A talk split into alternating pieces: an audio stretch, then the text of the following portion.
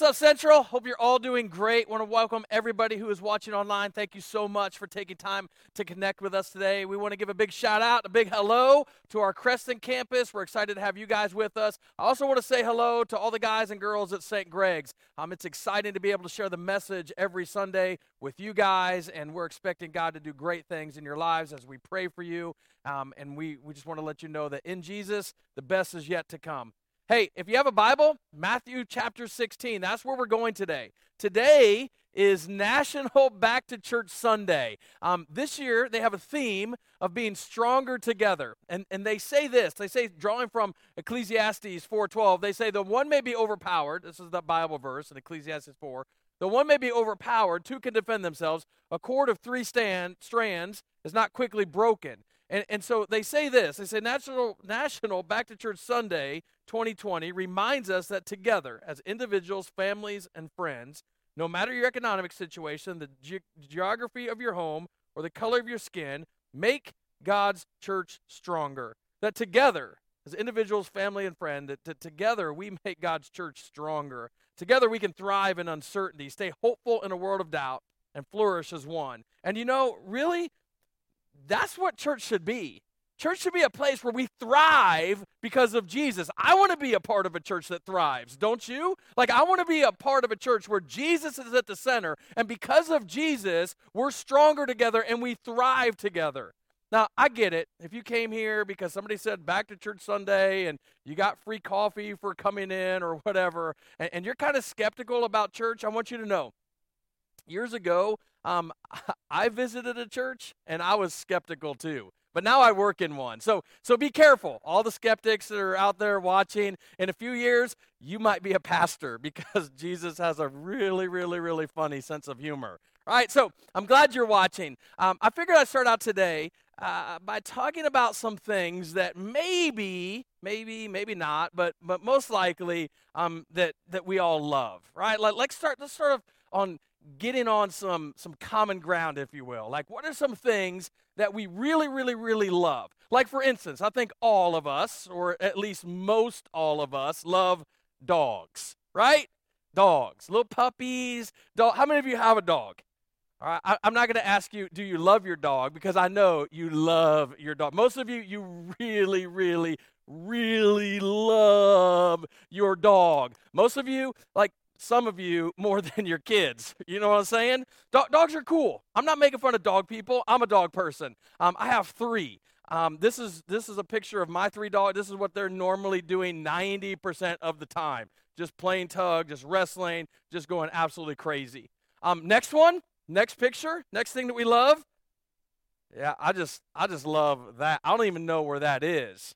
Not just some beach somewhere, right? You know what I'm saying? I don't even know the song, but I know there's a song like that, and and, and it's but right, I, all of us, none of us would. I don't want to be there. I hate that place. All of us would love to be there right now. Something else I love. In fact, I'm about to make your lunch decisions for you. Is this steak? Right? How many of you would love that right now. Just get that in front of me, put that in my belly, Pastor Ryan. Like, like look, look at that. Cooked to perfection. Medium rare, the way God intended it to be. Nothing better than a medium rare Bordonero steak. There's nothing better than that. How about this one? This time of year, football, right? Doesn't matter. High school, college, NFL. You can have your opinions on all of them and professional athletes and all that, but we love football, right? Love watching it. Finally, uh, there are some people here, some people watching. I'll say that you probably love, yeah, that's all I got to say about that, Jenny. now, there are lots of things that we could put up here that we say we love. But for me, I just want you to know I really do love my church. I really do. I love my church. Now, when I say I love my church, I'm not just saying that. I really, really, really, really do mean it. Now, if you're brand new to Central or you're just kind of not really familiar with our story, I know what you're thinking. Because if I were you, I'd be thinking the same thing. You're thinking, of course you love your church, Ryan. I mean, seriously, you've got a big church, you've got a great band, you've got lights, you've got cool cameras, you're adding more staff, you've got these resources to do all the things you want to do, you have a killer youth center. Of course you love your church. Look at all that you've got. Well, here's what I want you to understand. And I seriously need you to hear my heart on this. I love this church because from day one of me coming here, there have been people who have wanted to create an environment where people far from God can meet Jesus and then follow Jesus step by step and allow Jesus to change them. And over the years, listen to me, over the years, we have worked hard, blood, sweat, and tears hard to follow God's will and God's plan in order to create that environment. And listen, listen, listen, listen, listen. If this all fell apart tonight, I would still be here in the morning working and praying and bleeding and sweating because at the end of the day, I love this church.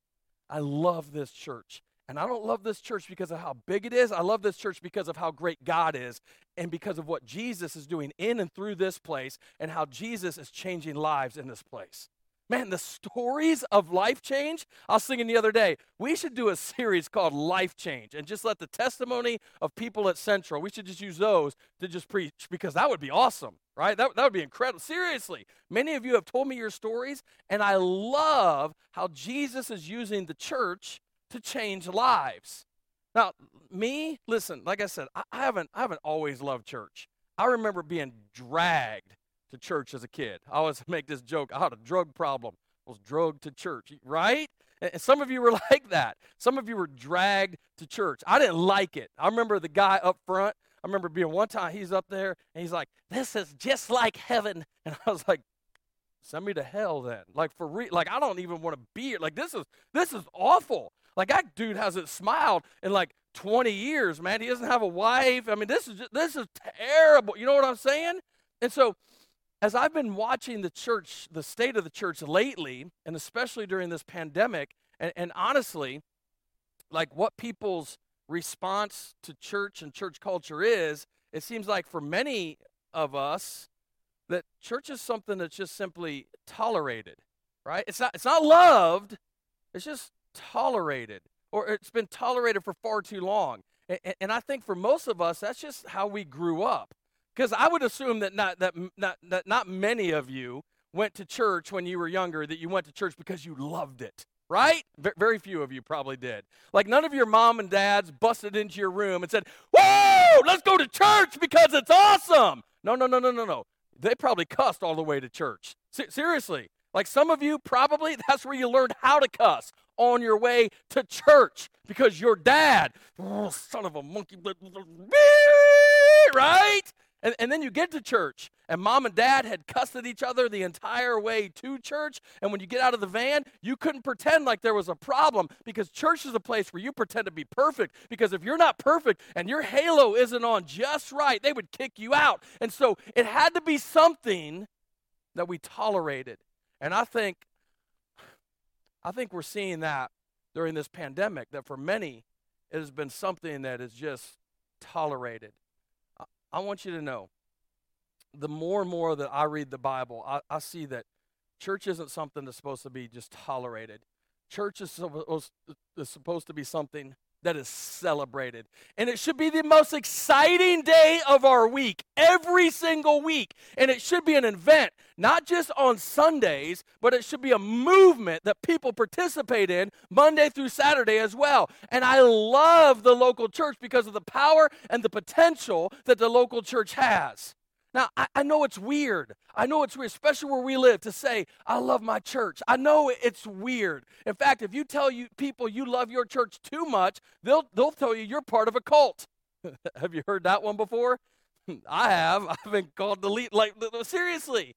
But listen, you could call me whatever you want to call me cult leader, cult participant, whatever. You could call the church whatever you want to call it. But I'm going to tell you, this church is having an impact on our community because, listen, Jesus didn't call us to play games. We understand this. Jesus didn't call us to play games, He called us to make a difference and to be difference makers. And that's why I love this church. Let me ask you this question Why is it weird to love a church? Like, why is that weird? It's not weird to love a dog, right? It's not weird to say, I love my dog. All they do is poop and pee and eat your food and then die. make you sad. My older dog, right now, my oldest dog, he's on end of life med- medication nightly. It's just like, is he gonna make it through the night? Like it's it's crazy, right? I mean, love that dude. but it's just he's a, it's a dog. We have no problem saying we love our dog. Why do you love steak? Why do you love it? All it does is clog our arteries and get us to Jesus faster. That's probably why we love it, right? Why do you love tropical vacations? Why do we love them? Some of us are still paying off the ones from seven years ago, right? Why do we love guys on a football field when we don't even know most of their names? Why do we love them? For, for some reason, for some reason, that's okay. But it's not okay to say that you love the church. See, I think it's okay to say, I love the church. I think it's okay for all of us to love the church. In fact, I think if we're followers of Jesus, we should love what Jesus loved. And Jesus loved the church. And so I love my church. Here's another reason why I love my church it's because of a story that takes place in the Gospel of Matthew. In Matthew chapter 16, there's a story of when Jesus really sets up this thing called the church. Matthew 16, verse 13 says this When Jesus came to the region of Caesarea Philippi, he asked his disciples, Who do people say the Son of Man is? Great question. It is absolutely fascinating how loaded this verse is. Now, I'm going to set this up and explain it. Um, to my knowledge, this is the only time that the Bible mentions that Jesus went to this place. And when the original readers of this text saw that Jesus went to Caesarea Philippi, they gasped. like they freaked out. Because listen, don't miss this. Good Orthodox Jewish religious people did not go there. They just didn't. Caesarea Philippi is in the northernmost area of Israel. In fact, it's right by the Syrian border. Um, it's incredibly far from Jerusalem. Like Jerusalem was where the religious people went. Re- Jerusalem is like city of God, right? That's that's where the religious people hang out. Caesarea Philippi, well, that's where the messy people were.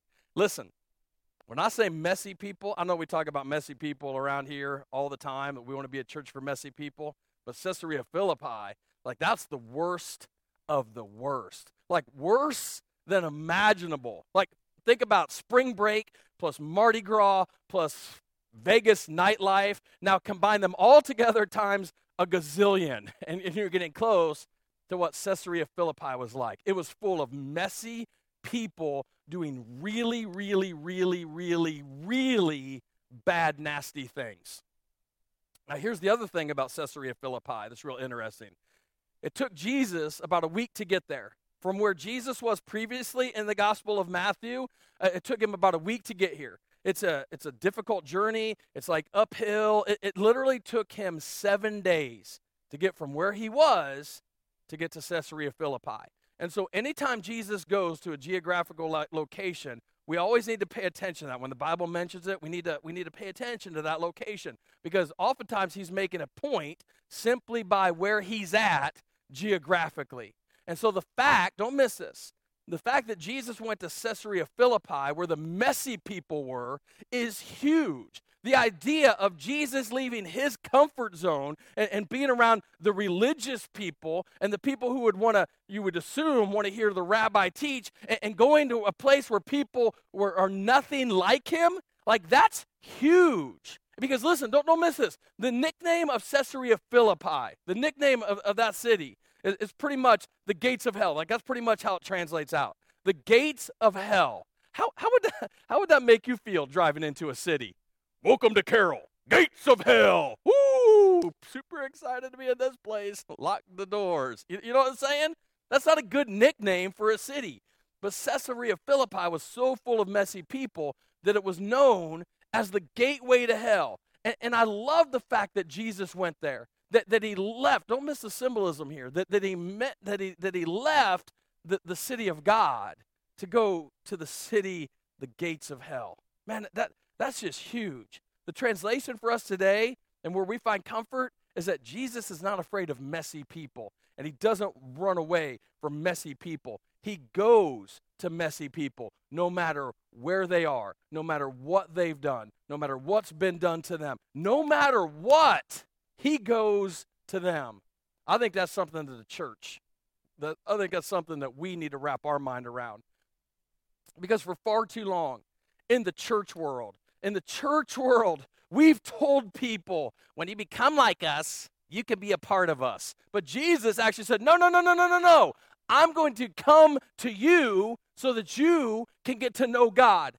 Jesus wasn't afraid of the messy people. And as the church, again, I, am a broken record on this, but we can't be afraid of messy people either. We have to embrace them. In, in fact, some of you, you understand this. Some of you started coming to Central because you found out it's okay to not be okay. It's not okay to stay that way, but it's okay to not be okay.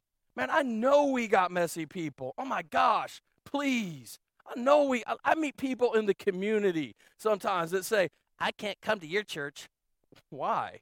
Because, man, there's some people in your church, and I know some things about some people in your church that you don't know. And I'm just telling you, you've got some mess, you've got some jacked up people in your church. That shouldn't be a deterrent. It should make you feel welcome. Because right now, you're judging those people, but there will be a day, I guarantee it, there will be a day that you need the grace of those people because it's going to get discovered one day how messed up your life really is. Because listen, listen, listen, people who put on a pretense of perfection oftentimes get called out by God because they're trying to hide something in their own life. And when that happens, hmm, they're going to need grace. You know what I'm saying?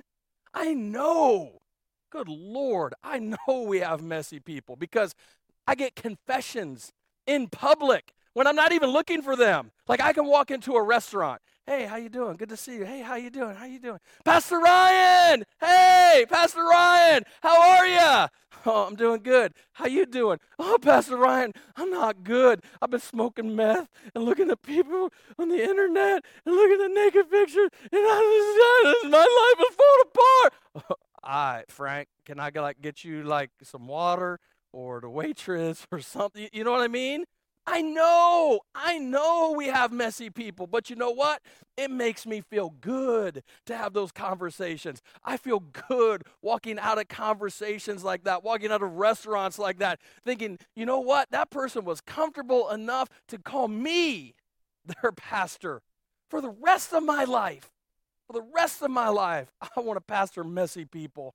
For the rest of my life, I want to pastor people that say, you know what? I'm not where I need to be. I'm struggling, but I'm trying and I'm trying and I'm trying to take a step forward. I'm trying to take my next step in my walk with Jesus. That's what I want. That's who I want to pastor. And I praise God that we've been working because of the grace of God and because we've been following the will of God to create an environment for people like that, for messy people, because Jesus went to the messy people. Jesus loved the messy people. Jesus died for messy people. And then when he went there, he said, back to verse 3, he, Jesus said, Who do people say the Son of Man is? In, in other words, he's like, Hey, let's get the conversation started about me, right? And, and, and this is a, a, a quick note to all the Christians watching. Jesus got the conversation started about himself in a place where messy people were. Translation for you and for me when we go back to our workplaces tomorrow, or when you step back into your job, or when you step back into school and you think, I can't talk about Jesus because there are too many messy people around, that's actually the place to begin the conversation because Jesus began the conversation about himself. Don't miss this. Jesus began the conversation about himself in an environment full of messy people. And we should feel the freedom to do the exact same thing. Hey, hey, here, here's what I know about messy people. If Jesus didn't love messy people, he would not have loved me. He, he wouldn't, because I'm a mess. If you're a Christian, that's true about you. I don't care if you were born in the church, on the altar, reciting the Apostles' Creed, took communion, or were baptized within the first five seconds of your life. You were born a sinner, separated from God, and you needed the grace of God. You were a mess. You weren't awesome, but Jesus was awesome. Jesus was awesome, and He called you, and He cleaned up your mess, and that's why you're in the kingdom today. Jesus loves messy people. The reason so many church people don't love messy people is because there's a lot of church people that don't truly understand how messy they are, or they forget how messy they were. But when you see people, when you see, don't, don't miss this. We have to get this, church. When, when we see when we see messy people not as who they are, but as that's who I was or that's that's what I would be. other than the grace of God. When, when we see like that, it allows us to show them a lot more grace than the church has shown them for a long period of time. Right? A- anyway, let's keep going. Verse 14. They replied, Some say John the Baptist, others say Elijah, still others Jeremiah or one of the prophets. Then he asked them, But who do you say that I am? That's the most important question that's ever been asked in the history of the world. Who do you say that I am? Everybody is going to have to answer that question. Every one of us. Some of you are like, I'm not going to answer that question. Yes, you will. You will. One day, every single one of us will answer that question. Who is Jesus? Like, like there's a final exam, like this is the final exam. This is like the only question on the final exam. And you got to get this right. Who do you say that I am? Who is Jesus? Verse 15. But what about you? He asked. Who do you say that I am? Now, watch this. Simon Peter answered, You are the Christ, the Son of the living God. Now, here's what's cool about this. I don't have the time to unpack this and, and theologically break this out and all the stuff in it, but here, here's what you need to know. What Peter essentially said right here is Jesus, I believe you're the hope of the world. Like that, that's what he said right here. He's, he's like, hey, you know who you are, Jesus? Jesus, you are the hope of the world. And Jesus went, ding, ding, ding, ding, ding, ding, winner, winner, chicken dinner. That's my translation of it, but that's, that's what happened. Jesus replied, Look at this. You are blessed, Simon, son of Jonah, because my Father in heaven has revealed this to you. You did not learn this from any human being. And then he said this, verse 18 And I tell you that you are Peter, and on this rock, on this rock, that, that means the statement that you just made the statement that you just made that Jesus is the hope of the world. Jesus said, on the phrase that you just said, that I'm the hope of the world, on this rock, I will build my church. I will build my church. I will build my church. I want to stop and I want to say it's really popular in our culture today for people to say, I'm a Christian. I love Jesus, but I don't need the church. and listen to me if you're watching this and you're on a path in which you can say you're walking with Jesus, but you don't need church, I would argue, listen to me. Jesus would never lead you away from something that he gave his life for. Never. Nobody gets an out clause. Because the church, listen, the church has been around for 2,000 years. It's going to be around for 2,000 more if the world makes it. God, God help us, right?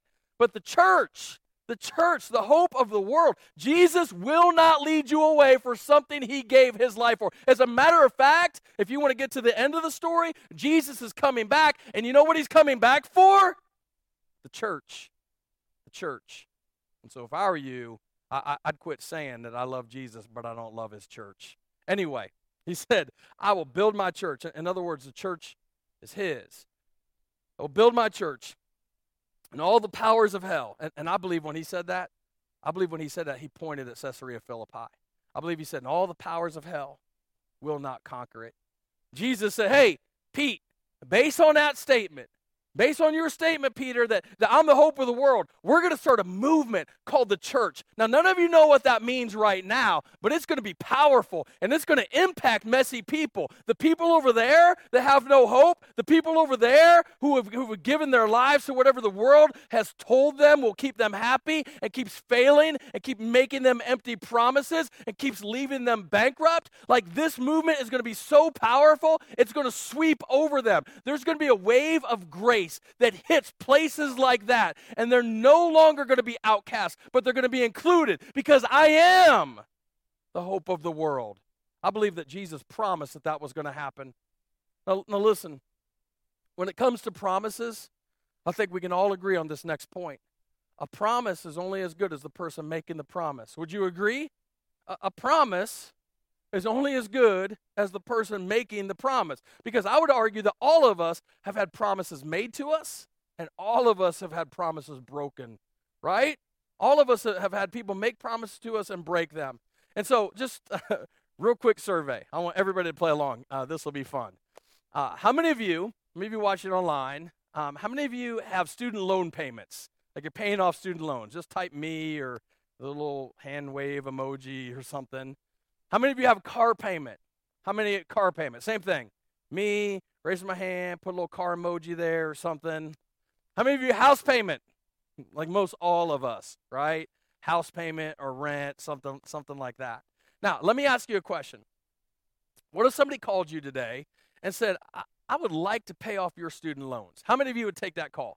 Like, how many of you just at least entertain listening to that call? How, about somebody called and said, I want to pay off your car? How many of you would like that? How many of you, if they called and said, I'd like to pay off your car, how many of you like, car? How about cars? How about you pay off my fleet of cars? Right? That, that'd, be, that'd be my house. How many of you would like for somebody to pay off your house? How, how many would just love for somebody to pay off your house? All right?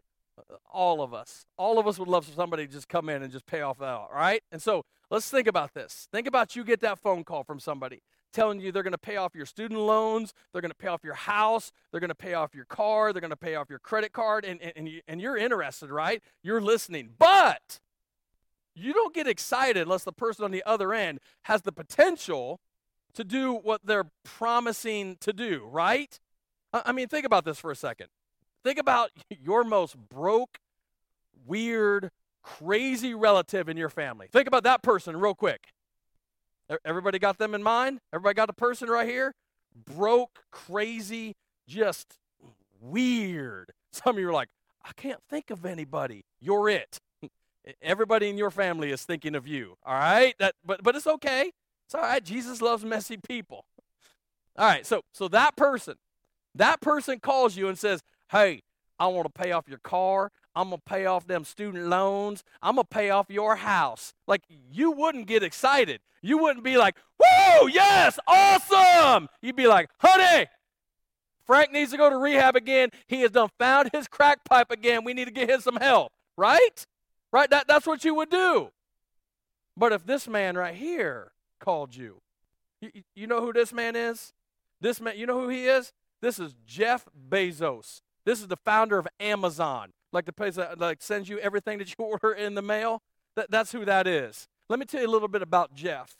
Jeff Bezos has a net worth of 184.9 billion dollars. Right? I was going to use Bill Gates as an illustration in this thing, all right, uh, right here, because that's who, uh, growing up, if you're my age, like Bill Gates is the richest person like that you know. And so, like, I typed in Bill Gates' net worth, and it said Bill Gates is the number two richest person around next to this guy. This guy actually has about $80 billion more net worth than even Bill Gates, right? $184.9 billion.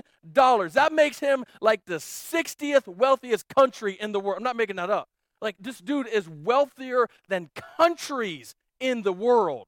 Okay? So, $184.9 billion. Let's say at a, at a basic 6% interest rate that Jeffy, he makes with, he probably doesn't like me calling, he wouldn't like me calling him Jeffy, but I'm sure he's not watching this. Um, without ever doing anything, he makes over $200 per second per second. Listen, it would cost him money to bend over and pick up a hundred dollar bill off the ground. He dude just lost money doing that. He just leave it there for me. Right? Jeff, Jeff Bezos, if he made no more money, if he didn't make another dime, he's like 56 years old right now. If he didn't make another dime, let's say we give him till till 90, if he's just living off of interest, it, it, let's say we we give him till 90 years old, right? he would have to spend over $5 million a day to exhaust his wealth. $5 million a day! Now, I know what some of you are thinking spending all that money ain't going to make you happy. I'd love to give it a shot. I'd love to try it. I would try my very best, right? So let's say that somebody, let's say somebody like Jeff, or somehow Jeff himself, let's say Jeff got your number and he called and he's like, hey, I'd like to pay off your student loans. I'd like to pay off your car. I'd like to pay off all of your cars. And I'd like to pay off your house. I'd like to pay off your dog because I know you finance your dog too because I know you love your dog and I love dogs too. I'm a dog person. And so I just want to I just want to pay off everything. If it's if it's Jeff Bezos and not your broke busted relative, there tends to be a little bit more excited excitement, right? You, you know why? Because there's power behind the promise that Jeff makes. There's power behind the promise because Jeff actually has the coin to come through for you, right? Well, think about this for a second. Jesus promises that he's going to build his church. Jesus made a bunch of promises. Jesus made promises like, He said, I'm always going to be with you. Jesus made promises like, in the middle of the storm, I'm going to give you peace. Jesus said, No matter what you do, I promise, I will never leave you. I will never forsake you. I will always be with you. I will love you always and forever, no matter what. Jesus made some insane promises. Seriously, if you're just looking at them at, at face value, like they're insane promises. If you're just looking at them at face value, you're looking at him, you're going, uh uh-uh. uh You can't. You, you can't back that. Like, there's nobody in the history of the world, dude, who has made promises like that. In fact, five times from this point forward in the Gospels, he gets his disciples together and he says, I'm going to make you a promise, guys. We're going to go to Jerusalem. They're going to arrest me. They're going to mock me. They're going to beat me and they're going to crucify me. They are literally going to murder me. But it's cool because three days later, I'm going to come back. He, he made them that promise. He made them that promise five times. And you know what? None of them believed the promise. None of them. And let's not be too hard on the disciples. You wouldn't have believed them either. None of us would. We're always so hard on the disciples. Well, I can't believe that they lacked faith. Well, Matthew hadn't read the book of Matthew, right? Because none of us, none of us have ever seen a person die. Uh, we've, we've probably seen people die, but we, we've, never, we, we've never seen that and went, oh, I, I think they'll be all right. Just give them about three days. In three days, they'll be right as rain. They're going to be okay. Bless their heart. None of us have ever done that. Because when somebody is dead, it's usually over, right? Like, like if, if you've ever seen somebody die, you've never, a, a year later, been like, you know what? I ain't seen so and so for a while. Because people around you be like, what's wrong with you? Right? When somebody dies, it's over. But Jesus said, with me, it ain't going to be over. Jesus said, See, I'm going to go in the grave. I'm going to be there for three days, but then I'm going to come back. He told them that five times. He made that promise five times. And listen to me, I've said this before. I don't follow Jesus just because of what he said. I follow Jesus because of what he did. Because of Jesus and because of what he did, I know that what he said actually carries weight. He has more grace than Jeff Bezos has money, and he has more power than Jeff Bezos has money. And he's able to fulfill the promises that he makes. In fact, let me just show you this. In Matthew chapter 28, um, there are a couple of ladies. They, they get up early in the morning and they go to the tomb, and the stone is rolled away, and the guards are, for, you know this, the Easter story, the guards are freaked out. And the Bible says this in, in verse 5 Then the angel spoke to the women. Don't be afraid, he said.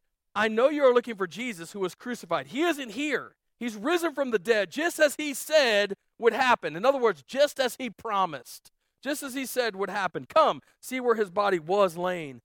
And now go quickly and tell his disciples that he has risen from the dead, by the way, just like he promised, right? He is risen from the dead, and he is going ahead of you to Galilee. You will see him there. Remember what I have told you. Jesus Christ is able to fulfill every single promise that he made. Not because he was a great teacher, but because he was dead and he came back to life. In fact, the, the main point I want you to walk away with today, kind of the sermon in a sentence for you today, is the resurrection is the reason that we can believe his promises. The resurrection is the, is the reason that we can believe his promises. The resurrection is the reason I believe his promises. Every promise that Jesus made, I believe they're true. And, and, I don't believe they're true just because he was a great teacher who did some great things. I believe they're true because he was a dead man who came back to life. And anybody who used to be dead and comes back to life, I'm going to believe what they say. And I'm going to follow them because I know I now have that potential in my life. Like, you know what? If you're, if you're watching today, and you're a messy person, Jesus can clean up your mess just like that. If you're watching and you feel like there's an area of your life where you have no life, like if Jesus can come back, this is so huge. If Jesus can come from death to life, then any area in your life that feels dead, he can bring it back to life. I love the fact that the resurrection took place. See, see, all of this it all goes back to the promises that Jesus made. I'm going to build a community. I'm going to build a community of people, and they're going to move forward based on the fact that I'm the hope of the world. I'm going to build a church. I'm going to build my church. I want to say this Central Church, I, I want you to understand that Jesus Christ really is the hope of the world. He really is the hope of the world. The hope of the world is not a political solution.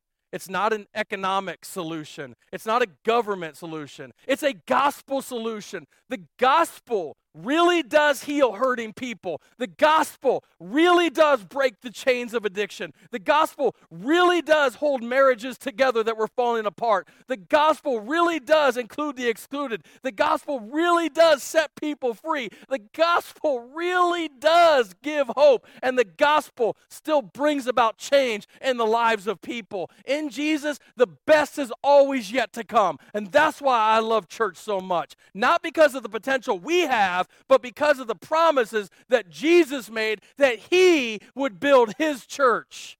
And, and, and as I look around our church, I realize he's doing it. He's doing it, and he's letting us be a part of it. Isn't that awesome? How great, how great, how great is our God that he would conquer death.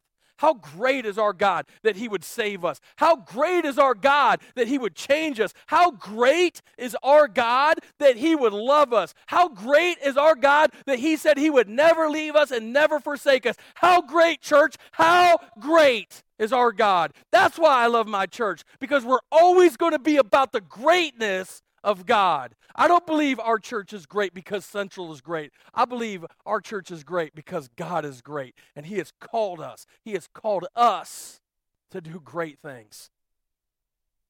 But here's what I believe about you I don't believe that God just wants to build a great church. I believe He wants to build some great people. But, but here's what gets me on that I believe there are some people watching today that you feel like you're not so great. Maybe you feel messy. Maybe you feel messy, and this whole week you've been like, I'm, I'm not sure that, I'm not even sure that God knows that I exist. I'm not, I'm not sure that God even cares about me. I would say, isn't it funny? Isn't it interesting? Isn't it, isn't it crazy that during a week that you battled those thoughts, that you're watching this today, hearing a service where somebody stands up and says, Jesus loves messy people. He will clean up your mess. You might call that coincidence. I call that providence. And I believe that Jesus wants to build great people. Maybe you're watching, maybe you are a Christian today, but you feel like you can't proclaim the greatness of God because your, your life, maybe it's falling apart a little bit. Today's the day that maybe you need to not just come back to church, but maybe today is the day you need to come back to Jesus. Let's pray.